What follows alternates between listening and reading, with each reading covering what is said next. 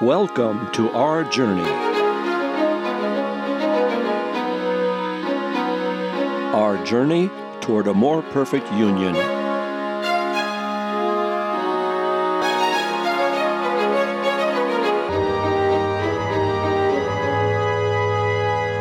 Our more perfect union is an experiment, a grand experiment in something we all cherish democracy. Welcome to our radio roundtable with higher education consultant Dr. Michael Walker Jones, Harvard's Executive Director for Health and Human Rights, Dr. Natalia Linos, and from Beacon Hill, Representative Jeff Roy, as we the people celebrate the journey of America toward a more perfect union. Welcome once again to a more perfect union. I am Peter Jay. With me, the usual suspects Representative Jeff Roy, Dr. Natalia Linos, and Dr. Michael Walker Jones. Nice to see you all once again via Zoom. And today we are going to talk about infrastructure. We're going to break this up into a couple of discussions. This morning's discussion is going to focus on the larger infrastructure bill, the family size bill, uh, and that particular bill is obviously the one that is the most contentious, where we haven't yet found agreement, even within the Democratic Party, let alone between parties. That said, I think it's I think it's possible to put it under the microscope and to start taking a closer look at what it all means. And you know, the word has been said by the media that what we're doing is coming up with a bill that supposedly everyone seems to be in favor of among the American public. I think for me, the larger question is if so, when do they fall out of favor with it? That is, when do they get to a point where they say, mm, I can't afford that?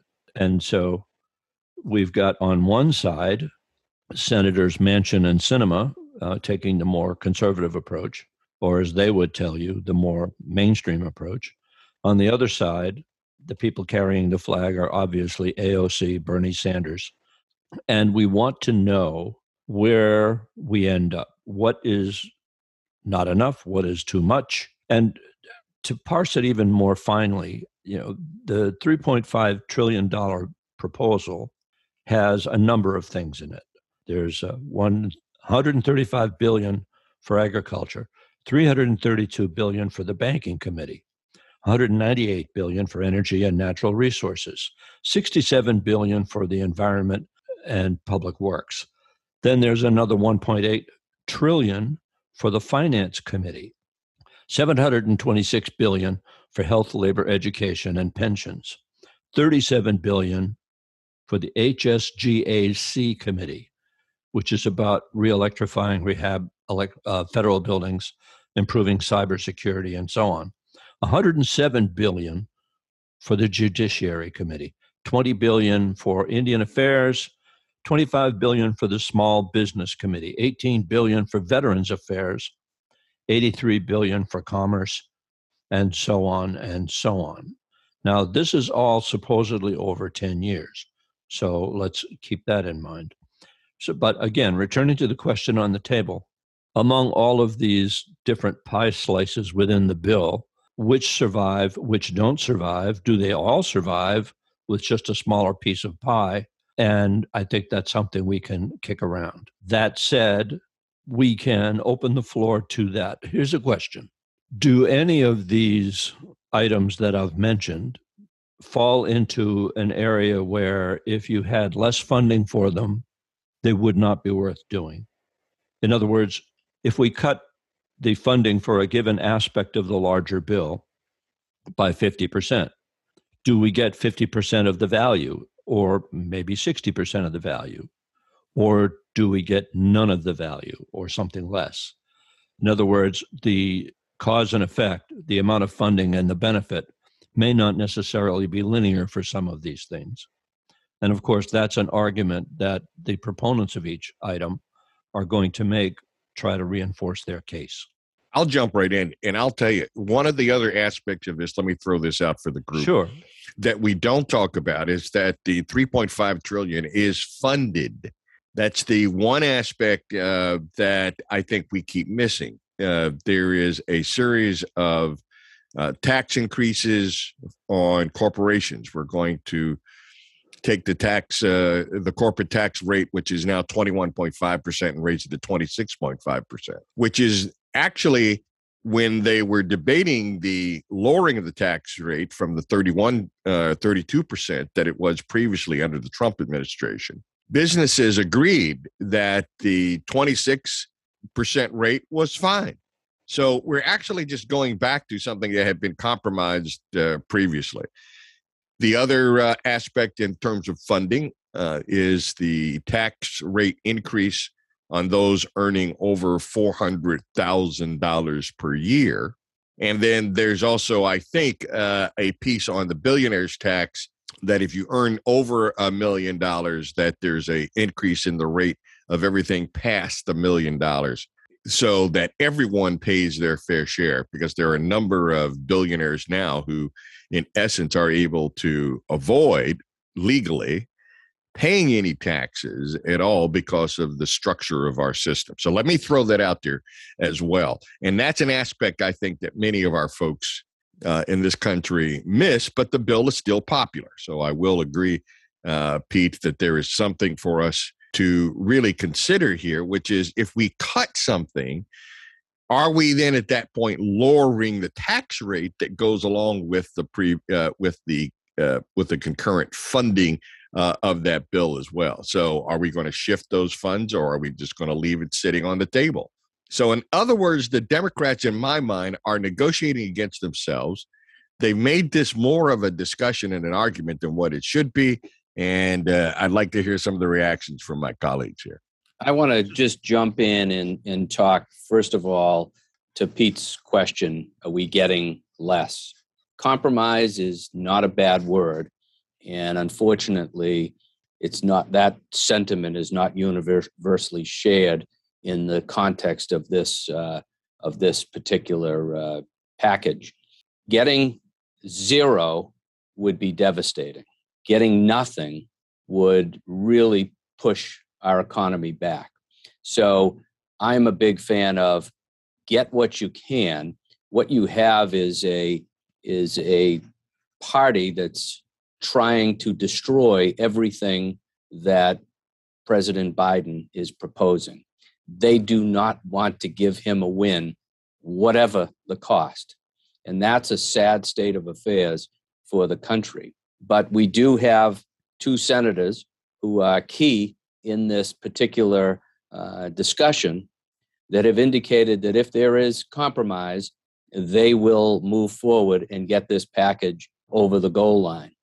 And I think, you know, as much as I hate to not get all 3.5 trillion, I think you have to be realistic and say you need to get something to get our economy back rolling. Now, uh, just before the show, I had to give uh, some opening remarks at a uh, at an offshore wind conference that's taking place uh, in Boston, and one of the comments that I made is uh, talking about a study that has just been updated, was just released a couple days ago. In fact, on on Tuesday, that indicated that the offshore wind industry alone is prepared to deliver $109 billion in economic relief for uh, the United States of America.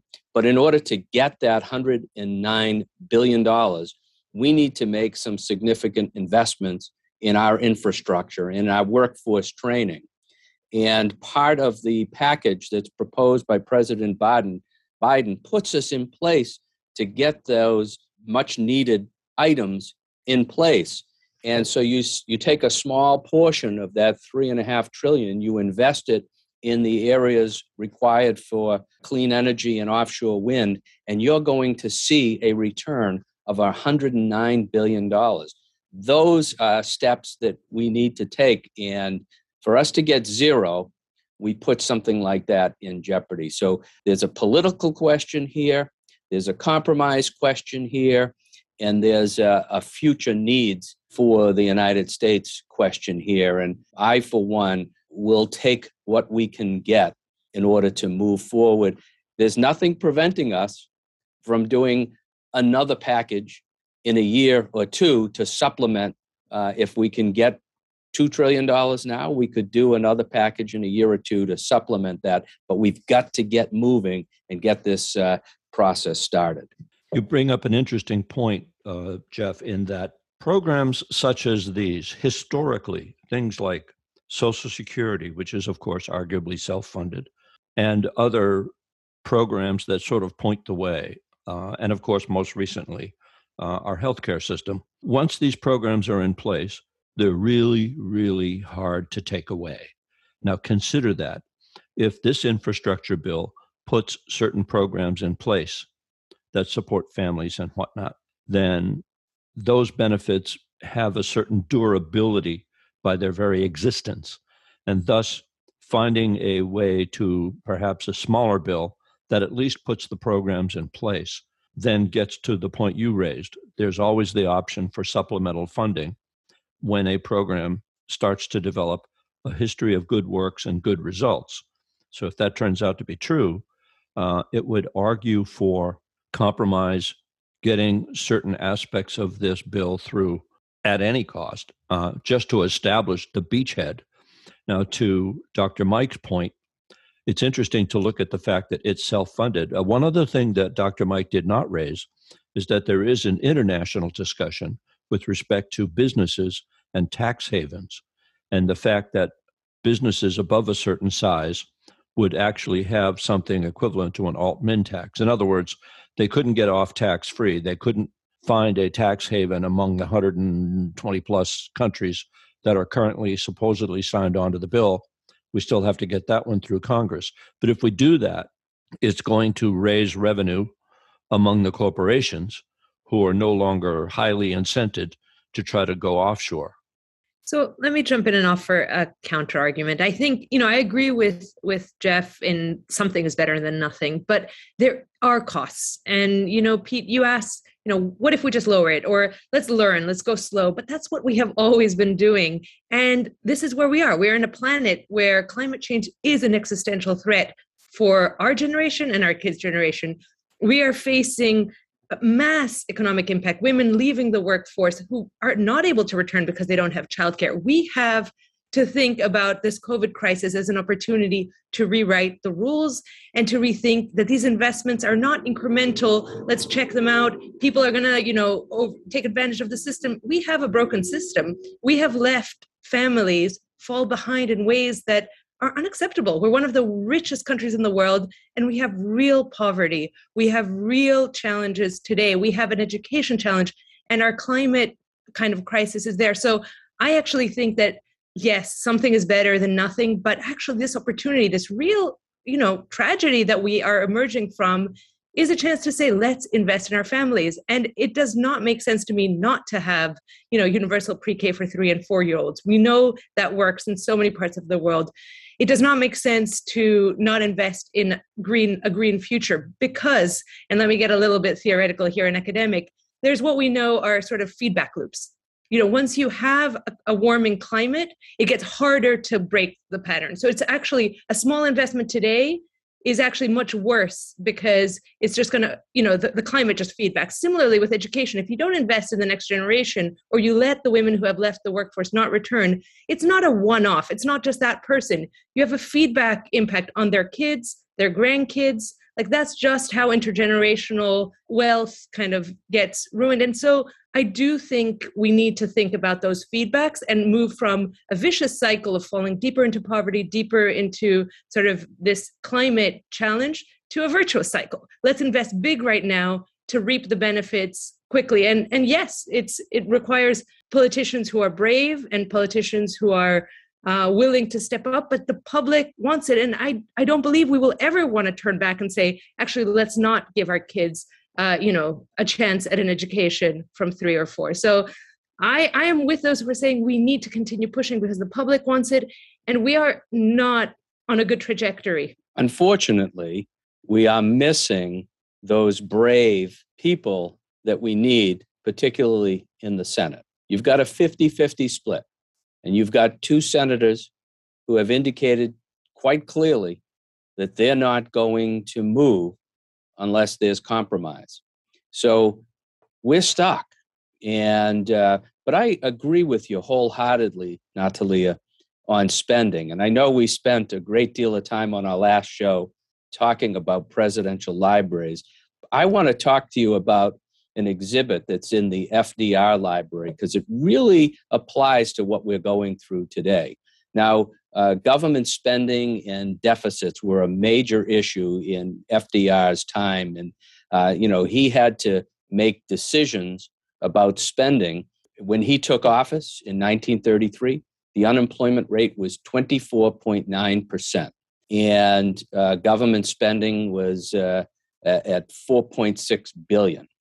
And they they have an exhibit in that library that is a graph that shows as government spending increased on these New Deal projects, the unemployment rate declined precipitously. And it's even in, uh, in 1937, there was a point where uh, FDR had cut New Deal spending. And so you saw a decline in that spending. And with that decline, you saw another increase in the un- unemployment rate. But as soon as they got back to spending and, and spending on recovery efforts and getting uh, America back in shape, that unemployment rate continued to dip. So there's certainly power in, in that graphic, in that economic philosophy that by driving uh, money into the economy and driving the economy, you can really uh, turn things around. And I think, uh, you know, I believe firmly that uh, we need to engage in this uh, package to get America back on track and, and to deal with all of the issues that you so eloquently raised. But I fear we can't get there without two senators. So we need to do what we can do to get those two senators. My fear is that if we do nothing, you're going to see a dramatic shift in the makeup of the United States House of Representatives and the United States Senate in 2022. And all bets are off the table should that shift uh, take place. That's my two cents. Well, I well, but also... I but I think what we're missing here, and I agree with you, Jeff, that we're down to two senators. But this is not a matter of the value of the uh, of the programs that are being put in the 3.5 trillion dollar bill. It's the value of those two senators. And they're not really looking at what the needs of the people are. They're looking at their own personal self interest. Now, I admit that in a representative form of government, that is absolutely totally their right. They get elected. And the only way you can cure that is at the next election cycle when they're up for reelection and you say, you know what, I don't particularly care for your philosophy, so I'll vote you out and hopefully put someone in who in the next six years will look more after my interest than your own personal self interest or your own personal self grandizement. But here's what we are missing other countries in the world have early childhood support to their families, and they have for decades. We're way behind on that. Other countries have support for their elderly in terms of health care and drugs and eye care and dental care. And we don't. And we're way behind on that. Other countries are putting money into helping to at least address the climate change because we need rapid change, monumental change in terms of helping our uh, save our climate. We're not. And so these two senators, yes, they're holding up the whole works. At the end of the day, we are violating, uh, as a person who negotiated contracts for over 40 years of my life, we are violating one of the basic tenets of negotiations. And this is not about compromise. And I think we overuse that word when we're talking about a person's personal philosophy. This is not a matter of negotiations because if you've got all of the pieces of the bill or the contract in this particular instance laid out, and you've got all of the possible funding for those pieces all laid out, what's the compromise? And I think many of the folks have already said it. All right, Sinema. Okay, Manchin. Just tell me what you want to cut because that's what you're talking about. You're not talking about um, really, well, if we cut back here, we save. No, you're talking about cutting out programs because there's some in there that you don't like. So help me understand this. Well, why is it that the Democrats are fighting one another over something that really, uh, and I agree with Biden, I'm scratching my head over this. What's wrong with the opportunity to say yes when everyone's saying, okay, and you've got yes right in front of you, and you've got an agreement, but yet we've got two people who really are saying, well, you know what? No, I'm going to blow it up. And that's what they're doing. And at the end of the day, we're going to have to let those two people go and do what they want to do because of what you just said, Jeff. It's politics. It has nothing to do with what's good for the American people. It's the politics of it because we're going to have to, okay, because in this case, something is better than nothing in a political environment. And that's what we're talking about. We're not talking about what's good for the country. So that's the thing that I think we as citizens need to hold those politicians accountable for. Yeah, okay, you guys compromise and you do it. And guess what? We have to have long memories as citizens to not allow these politicians to, again, run their own personal self interest objecting to the personal interest of the country as a whole. I would add also, uh, just to, to, reflect back briefly on Natalia's point, there's that old saw we heard as kids a stitch in time saves nine. So the idea of supporting this bill in whole sort of guarantees you know the greater returns. And yes we may be exposed to greater costs on climate change later and other aspects. It, and uh, to your point dr mike yes there is a political self-interest here. Now, I happen to have some expertise in this area because, along with getting some people elected, which was my job as a media person, I also had what were issue productions, issue campaigns. And uh, what I would do, and what I would recommend to AOC, Bernie et al., is you need to talk over the heads and over the shoulders of Manchin and Sinema to their constituents. You need to get their constituents to understand clearly why the bill is beneficial. Now, people may support it even in their own districts and states, but at the end of the day, if you build more support for a yes vote within their state, if you protect them proactively, politically, so that way they know they have air cover from Washington on supporting this bill in whole, then you can convert the no to a yes, or at the least get to a yes with a higher number than what they're proposing. And but the frustrating, but the frust- on. But the frustrating part of that, Pete, is that's going on. Look at look at the people who are following Sinema around. Those are not uh, you know some you know a wild bunch of scattered folks. Many of those are her own constituents. The same is happening in in west virginia. You all see the ads going on in west virginia. I happen to have visited uh, i'm i'm running through tennessee and i'm going through a, a little piece of west virginia and i've got the radio on and i'm listening to these ads. It's happening but these two individuals and here is one of the problems with our system yeah, uh, please, I don't have any idea how to fix it. But we're a representative form of government. We don't have direct control over Sinema or Manchin. We have to depend upon their willingness to listen to both sides and do what's in the best interest of their state or of the country.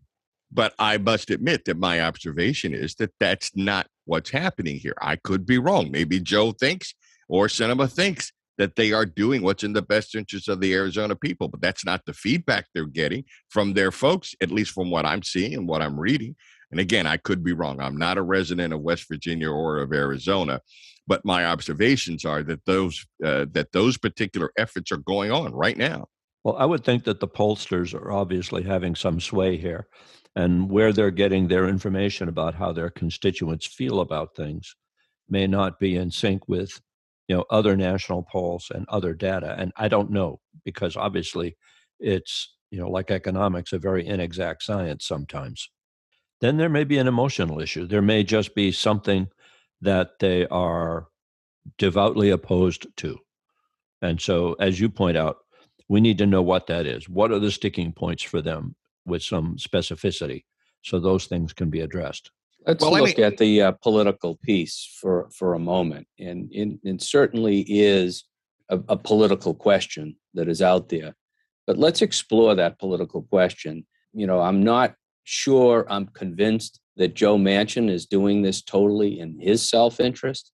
He represents a state that went overwhelmingly for uh, Donald Trump in the last election. And he's at great risk uh, for losing in his next election should he support the full 3.5 trillion. And the question that I pose is it worth putting him at risk? Because if he loses, that means you get another Republican senator and it becomes 5149, What have you gained by putting him at risk? And uh, that's not good for the country to shift the balance like that. So I'm not I'm not a uh, willing to go and say he's doing this solely to protect himself. I look at um, look at it as him preserving uh, the institution and uh, the country as a whole. Uh, you know, I, like, yeah, I'm not to stand here as a Joe Manchin fan, but uh, I'm saying, you know, he's he's got real things to think about, and it's more than just about him. Well, I well at the end of the, oh, I'm sorry, not Natalia. Go ahead.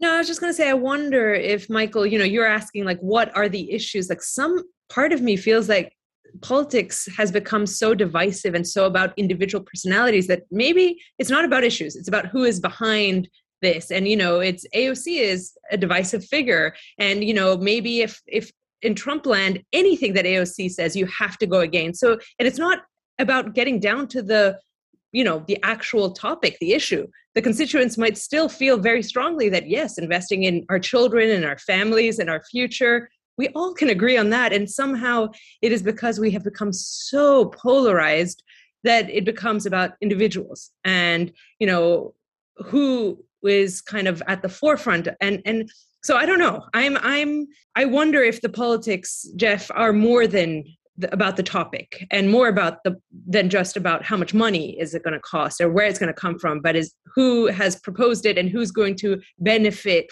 from the fame that comes with it. I don't know. I mean i'm it, it's it's really unpleasant to think and that's where i think michael is right in the sense of it's not really about the issues anymore. It's becoming uh, convoluted and mixed up in, in these broader conversations. But i agree with you jeff. Of course we don't want to lose uh, you know a seat but yeah But at the same time, let me use a recent example to actually make your point, Jeff. And let's let our listeners then decide. There are times when you look at your political career and you say to yourself, are these issues and values and policies more important than me winning reelection? And there comes a time when I believe every politician has to face that. This particular bill, the $3.5 billion bill, is so monumental that I think some of the members of Congress have got to look at is this that moment when I have to look at my political career versus what is in the best interest of the country?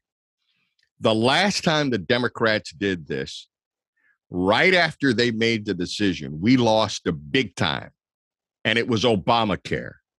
And there were many politicians who went ahead and said, you know, this is a once in a lifetime opportunity.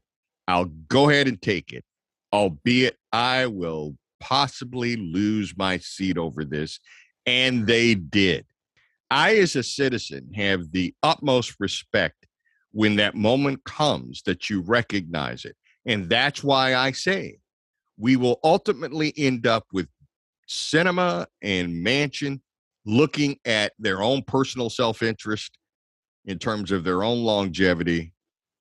But at the same time, are they not losing the moment here in time when we can make some huge monumental changes for the people of this country? That's a tough call. Uh, that and Jeff's point about are they considering the longevity of the party if they should lose? And so it's complex. I, am also going to say that you know, being a fan of the Sunday morning pressers, whenever Joe Manchin is on, he does not sound like an unreasonable guy. He is articulate. He is, in some respects, uh, expresses himself in very thoughtful ways. So we're not dealing with a guy who hasn't really worked the issue in his own head. There's Agreed. a lot of complexity going on there that, quite frankly, you know, may even be above my pay grade.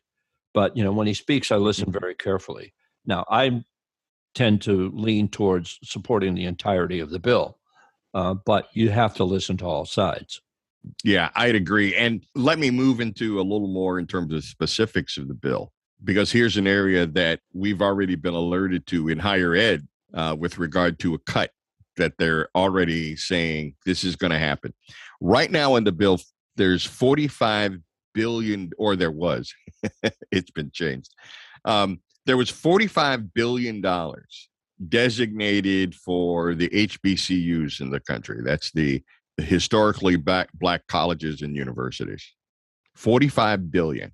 That 45 billion has been cut now to 2 billion dollars. And that $2 billion is now being looked at as possibly a competitive grant so that the HBCUs, rather than to get money for their own infrastructure, for their own programs, to help them to sustain uh, their mission, which is over 150 years now, that that money is now out of the 3.5 trillion dollars. So there's 43 billion dollars that's already now taken off the table in just that one program alone. My understanding is that Sinema wants to cut, which is hard for me to understand since she was part of the Green Party at one point, wants to cut the climate change money. So as we listen to some of the what we call more conservative or even they'll label themselves moderate politicians with regard to what's going to be cut uh, we have to brace ourselves for some of the things that they want cut. And as Jeff said, at the end of the day, we're going to have to live with then if we're putting the sustaining of the Democratic Party more than the issue of getting the 3.5 trillion intact. And don't forget Bernie and AOC and uh, and many of the other progressives have said that the 3.5 trillion was already a compromise because they wanted something close to 10 trillion dollars. Uh, so you know i can we talk about the specifics in terms of what are some of the programs that are going to be lost? And i know that uh, there's some pieces in there regarding healthcare uh, that you may know a little more about Natalia, uh, that's on the chopping block.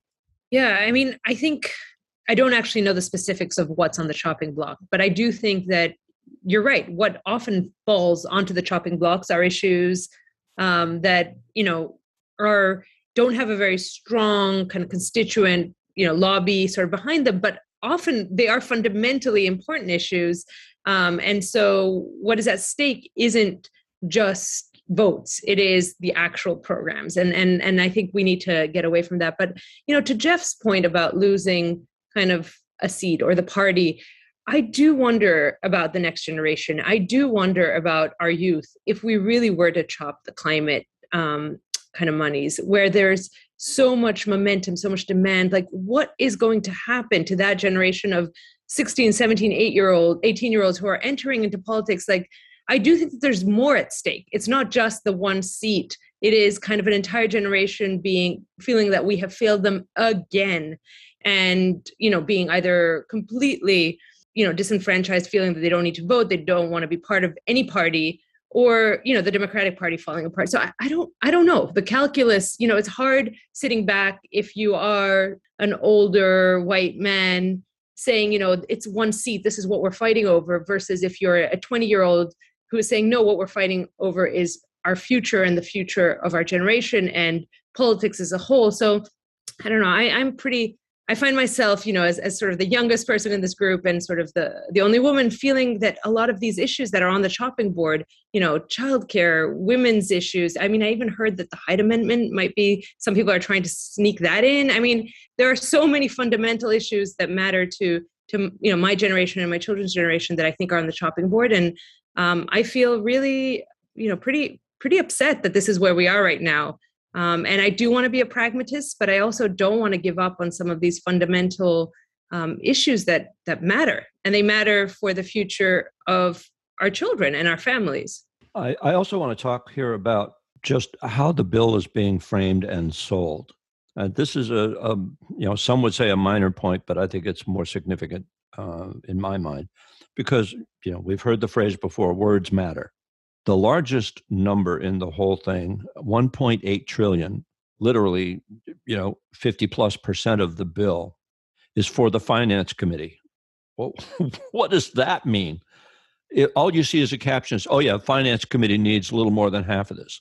Well this part of the bill is for investing in working families the elderly the environment it includes the tax cut for making less than 400k uh, lowering the price of prescription drugs, ensuring the wealthy large corporations pay their fair share. Now, when you get the explainer, you go, oh, okay, yeah, I like that. But just saying 1.8 trillion for the finance committee, well, that doesn't fly all that clearly in people's minds in terms of a masthead. The next item down on the bill is a little more expository 726 billion for health, labor, education, and pensions you know that number sounds a little more like it might have actually been part of the other one but nonetheless it's universal pre-k uh, child care for working families tuition free community college and so on and some support for hbcus and expansion of the pell grants. So those two big big numbers uh, i think suffer from a couple of things. Uh, they suffer from clarity in the mastheads and what they're about their mission statements need to be obviated in some way and, and made more clear uh, in the telling of the tale. Then the next item down is 332 billion for the banking committee. Well, right away people have a reaction to banks and go, "Well, we all hate banks. I like my bank, but I hate banks in general."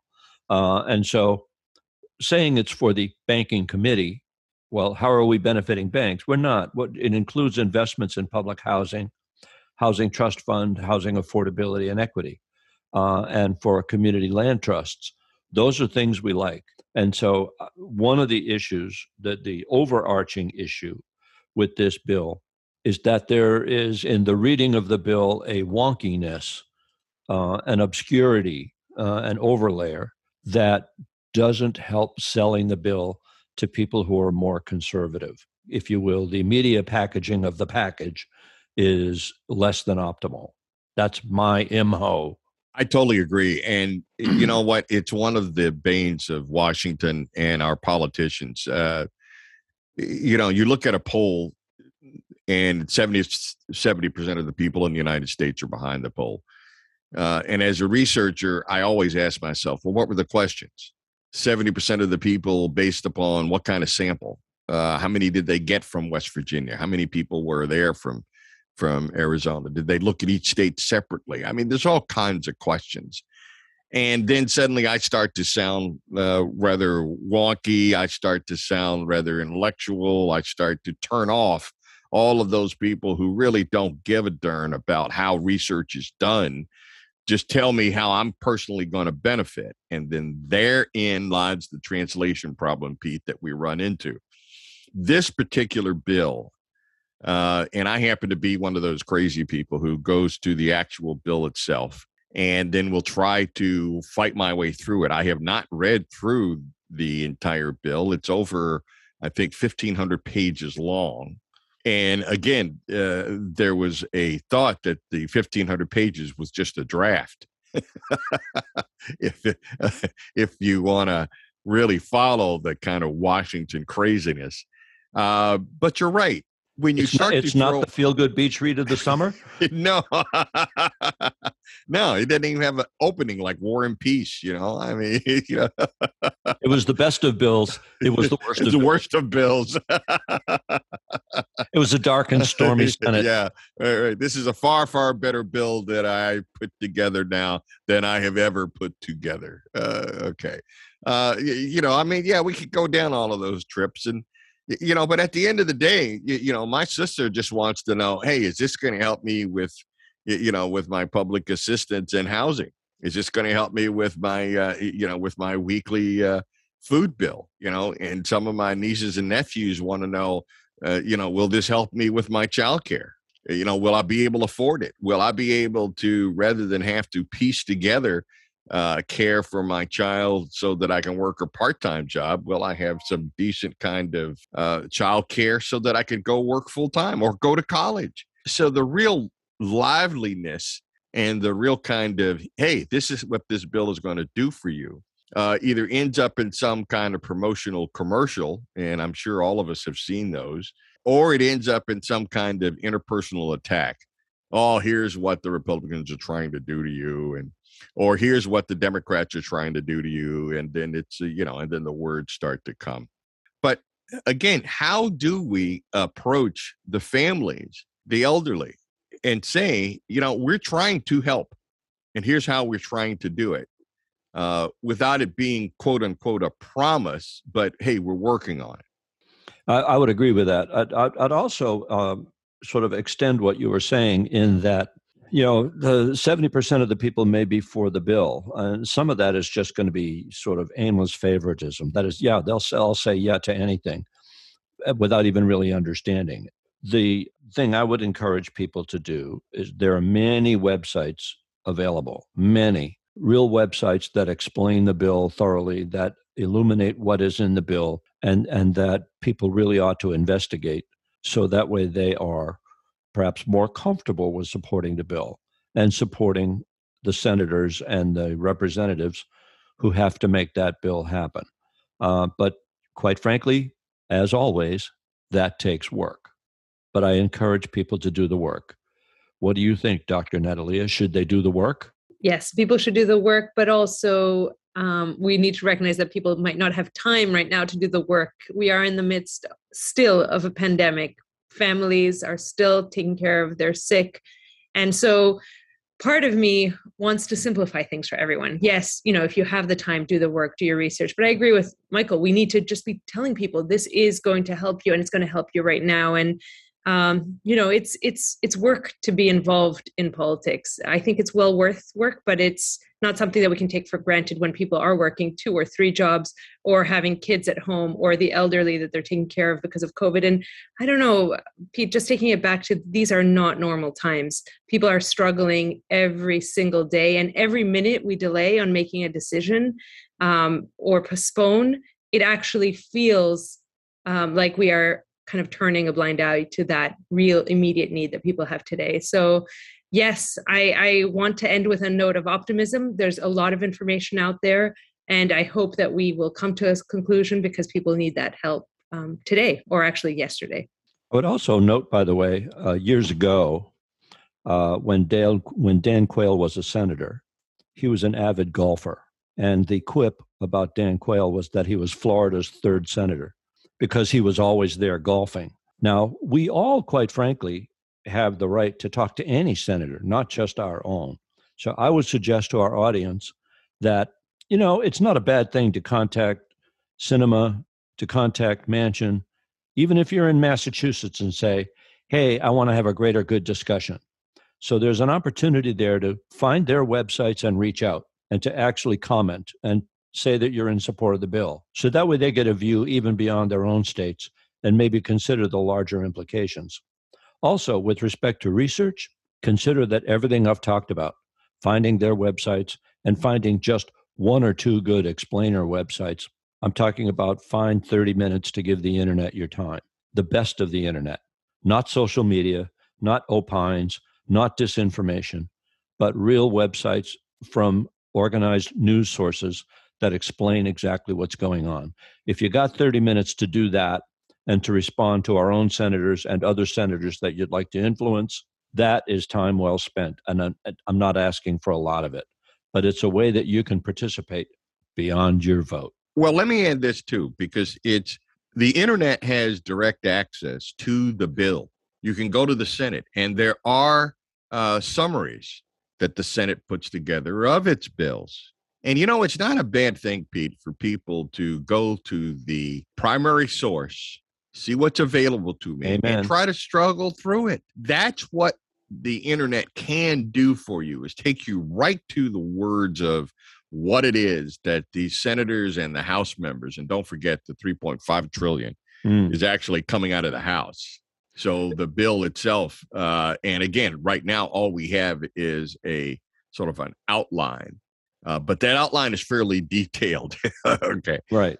and also talk to one another about it. Uh, if you hear something here, even on this program that's intriguing, send us a note about it. Uh, Tell your friends and neighbors. yeah, tell your friends and neighbors. hey, you know, and if there's some other pieces of research, uh, you, you know, I'm sure the four of us will be happy to uh, clarify some of our points. For example, the issue of of whether or not the bill is funded or not. I had a friend of mine when I showed her that the, the you know it says that the bill is uh, what's the term they use in the uh, uh, uh, in the Congress when a bill is funded?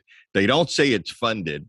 They say the bill is uh, the bill is offset with these particular pieces. And she didn't understand that offset meant funded. Got it. Okay. So, you know, so again, people, if you're listening to us, uh, you know, we're not trying to be hyperbolic. We're not trying to, again, be wonky. We're just trying to say, hey, sometimes don't listen to what others are saying. Do the research yourself. Take the time. Exactly. You've made a great point too. And again, you know, I've been tracking this and other issues, obviously, you know, being a big fan of the Sunday pressers. And by the way, I watch more than one of them. I mean, I really pay attention, which is how I get to hear guys like Joe Manchin speaking their mind in an articulate manner and so forth. And the Q&A. And some of those points are still obscured, like the bills are fully funded slash offset. And so, you know, I need to have that brought to top of mind in a world of competing things for our attention. So, all that said, I would recommend that this is an opportunity for people to take the internet and to take control. Make the internet something that helps us move toward a more perfect union. And rather than simply allowing yourself to be victims of disinformation, use it for the public good, for your own good, and find a way forward so that way you really understand the bill. I'm Peter Jay, and with me today, Representative Jeff Roy, Dr. Natalia Linos, and as always, Dr. Michael Walker Jones, with great insights on what is a very complex topic, which we are going to continue in a future episode. So I do hope that you stick with us as we delve into all of this, and Congress delves into all of this to get to an outcome somewhere within the next few weeks. That said, as Dr. Michael Walker Jones said, you've got an opinion, let us know at info at franklin.tv. That's info at franklin.tv as we all move toward a more perfect union. I'm Peter Jay.